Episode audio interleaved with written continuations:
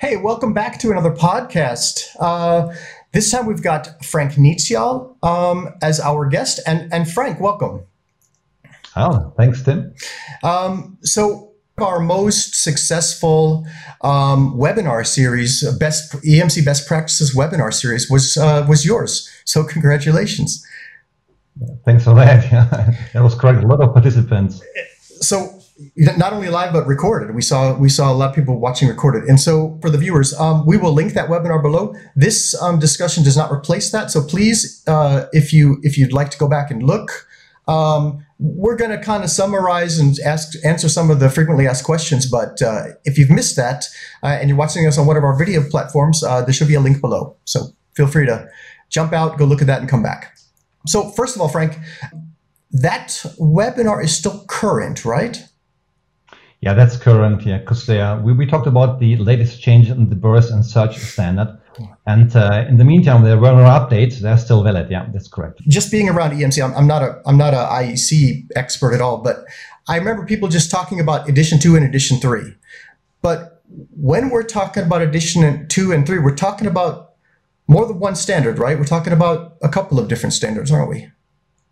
Yeah, it's uh, we had the change um, from from the Burst edition two to edition three, as well as from the Surge from two to three. So we were talking about both standards. And those are those are more or less on the same update schedule. That's why they kind of get lumped together, right? Um, they, they have different maintenance cycles. Maybe the period is similar. It's okay. roughly three to four years, but uh, um, there's a time gap of two to three years between them. Okay, and and these these obviously um, these standards we cover is is a part of what the Compact NX um, series does, right? Yeah, yeah. yeah. The the Compact NX is a uh, compact generator which covers a lot of different standards, but the most popular tests are burst and surge. Yeah, yeah, sure. Yeah, I mean, th- what we talk about today is just not the only things that the Compact uh, NX series does. Can we can we talk about the standards? I, I remember from your webinar that it, it all started back in '95 with the first edition, right? Yeah, it's a long time ago. Yeah. Cool. Yeah. Uh, I mean, we're both kind of old hands at this world, but even I wasn't hired in in '95. I didn't start till '97. The, the the first big update. When was that? That was in 2004, and that's what we're calling dash uh, edition two, right? Yeah, that's correct. Yeah. And, we had the 95 or 96 with edition 1 and 2004 we got the edition 2 from the burst standard. Okay so and then then the edition 3 was 20 2012 12 okay. Um, and can you just summarize i mean in a in, in a short in a short couple of bullet points what what did they update in 2012 um, in 2012 in comparison to the edition 1 oh there were a lot of updates um, the biggest point was that the uh, um, in, in the old set they specified the pulse just at the 50 ohm output. Okay. And the pulse, pulse shape, pulse energy at the output of the couple network was completely not specified. So uh, um, we calibrated the 50 ohm output with a 50 ohm load, and that was it, done. Uh, in the uh, newer version, we have to calibrate the 50 ohm output with 50 ohm plus 1000 ohm, not a big thing. But we also specified the uh, output at the couple network. And the couple network, you have to calibrate with 50 ohm and you have to uh, um, test in a so-called common mode.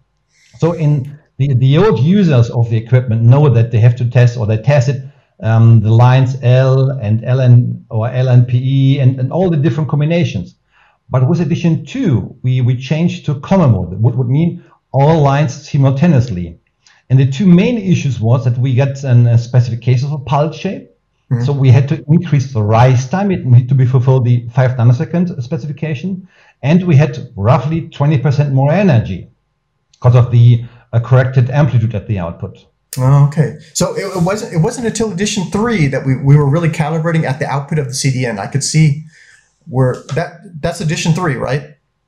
No, that started from edition two. Ah, edition two. Okay, okay. Yeah, the, the main main topics from edition three was um, that they changed the pulse shape for calibration because all, all guys know that it's a, an, a 550 nanosecond pulse, but this is the pulse shape, and uh, this is how it was specified in the in the old in the edition two. But from edition three, they changed the pulse shape to 5.5 nanosecond rise time for calibration only. And they also introduced the calibration of the capacitive coupling clamp. No idea why, honestly, but that's how it is. So we have to use today a so-called transducer plate for calibrate the passive coupling clamp. Right, right. And, and I remember during your presentation, you were talking about the you were talking about the reduction when doing the verification. That's just because the attenu- it, it, it's kind of like an attenuator, but it really is a voltage divider, isn't it? The the yeah okay yeah that makes so uh, a lot of people a lot of people uh, that probably understand that uh, if you're using an 50 ohm calibration, um, the it, we have a divider inside, it's 100 to 1. So if you calibrate it, let me say for at uh, 2000 volt, you expect with a divider uh, 100 to 1, it would be a 20 volt at the output of the uh, calibration resistor. but that's not correct because the burst generator has a 50 ohm output, the calibration resistor has a 50 ohm input. So similar for the output of the resistor and the input from the oscilloscope. So we have uh, a divider in total of 400 to 1. So it is 2 kV test level. You can expect a 5 volt um, signal at the oscilloscope. Okay, okay, that makes sense. That makes sense. And and and the other the other kind of big change. I remember you were talking about. You said something like um, the burst frequency is now 100 kilohertz, which is closer to reality, but it's optional. How, how does that? I, I, didn't understand really. Is it actually optional? Are there standards that require 100 kilohertz? How does that how does that all come together? Yeah, so in the in the uh, previous standard, we had the specification of five kilohertz for the so-called spike frequency. Right. This is a pulse, uh, the pulses in the uh, in the burst package, because burst pulses come always in the package. So, and this was changed to five or hundred kilohertz. Uh, so, if you select hundred kilohertz, which is closer to reality, you need to to minimize the the the uh, width of the burst package. So the energy isn't changed. So we always use 75 pulses in a package. Okay, and then so the, go ahead. It's up to you. You can you can select whether you would prefer five or 100 kilohertz. You should use 100, and uh, it could happen that a product standard specify that you should use five.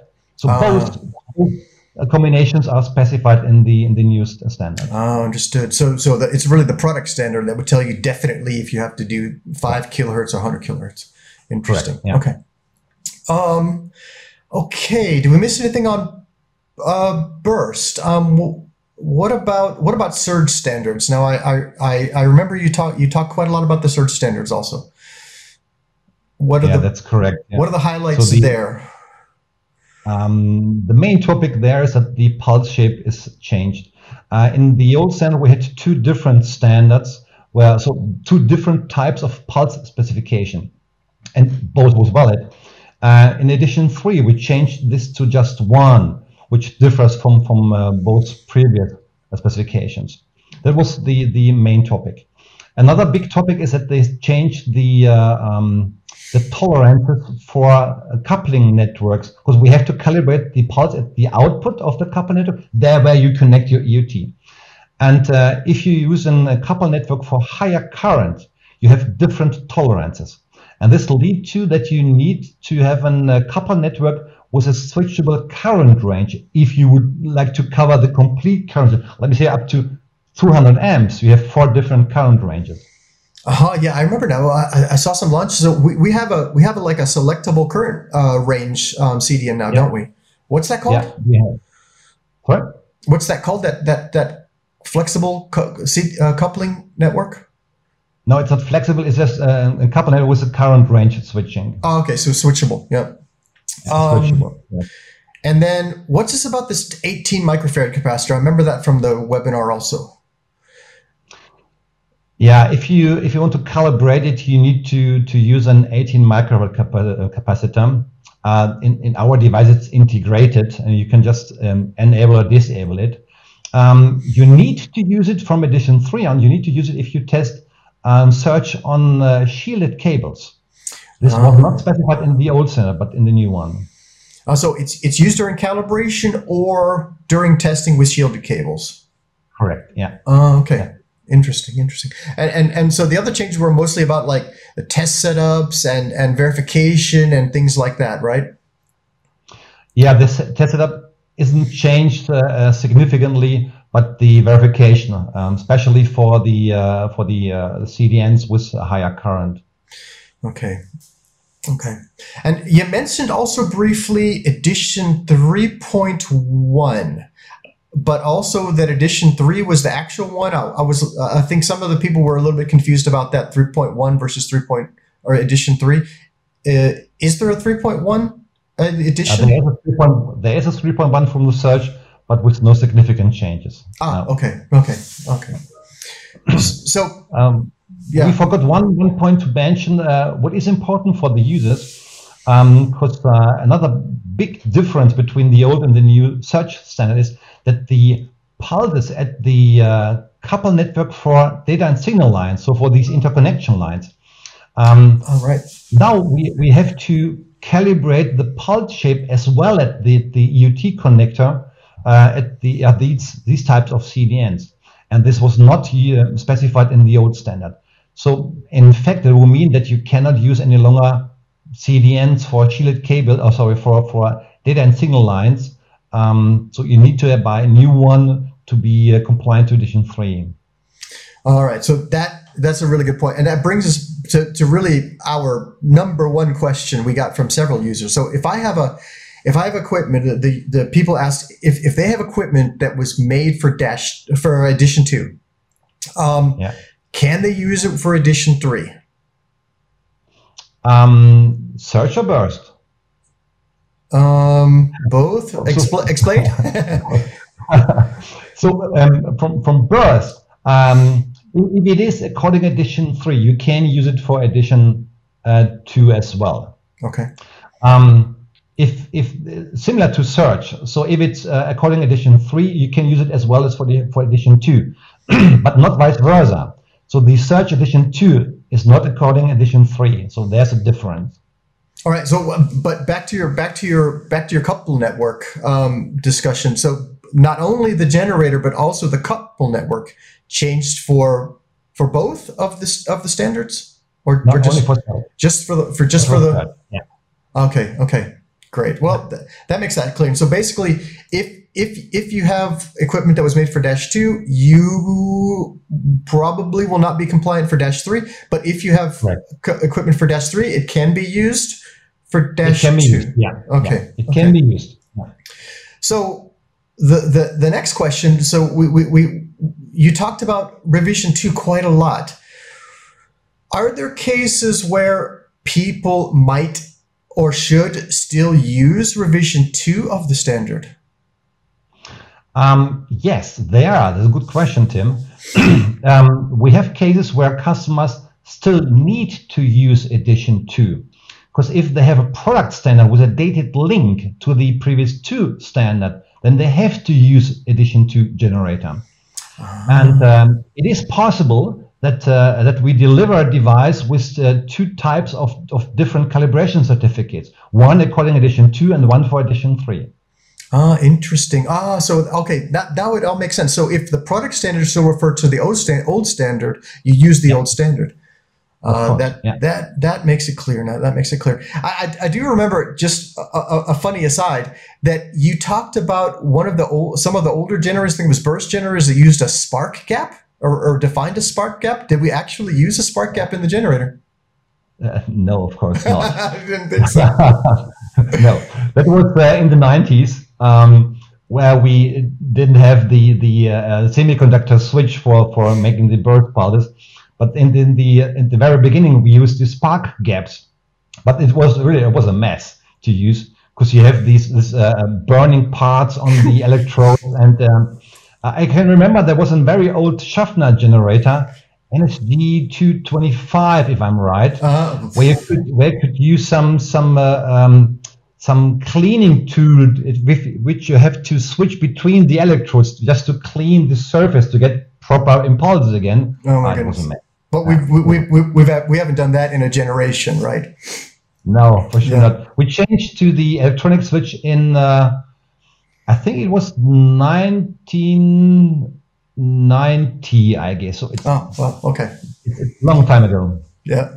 I, I was I was just starting my I was just starting college in '90 actually. Um, so um, I, I I think we've covered all the topic. Any last any any last things that maybe we missed or you'd like to talk about, especially Frank? Nope, think that's it at the moment. Oh, all right, then I would like to thank you very much for the time. Um, I think I'm not an IEC expert, but so probably I'm still confused. And as a good friend of ours used to say, but I'm confused on a much higher level. So I thanks.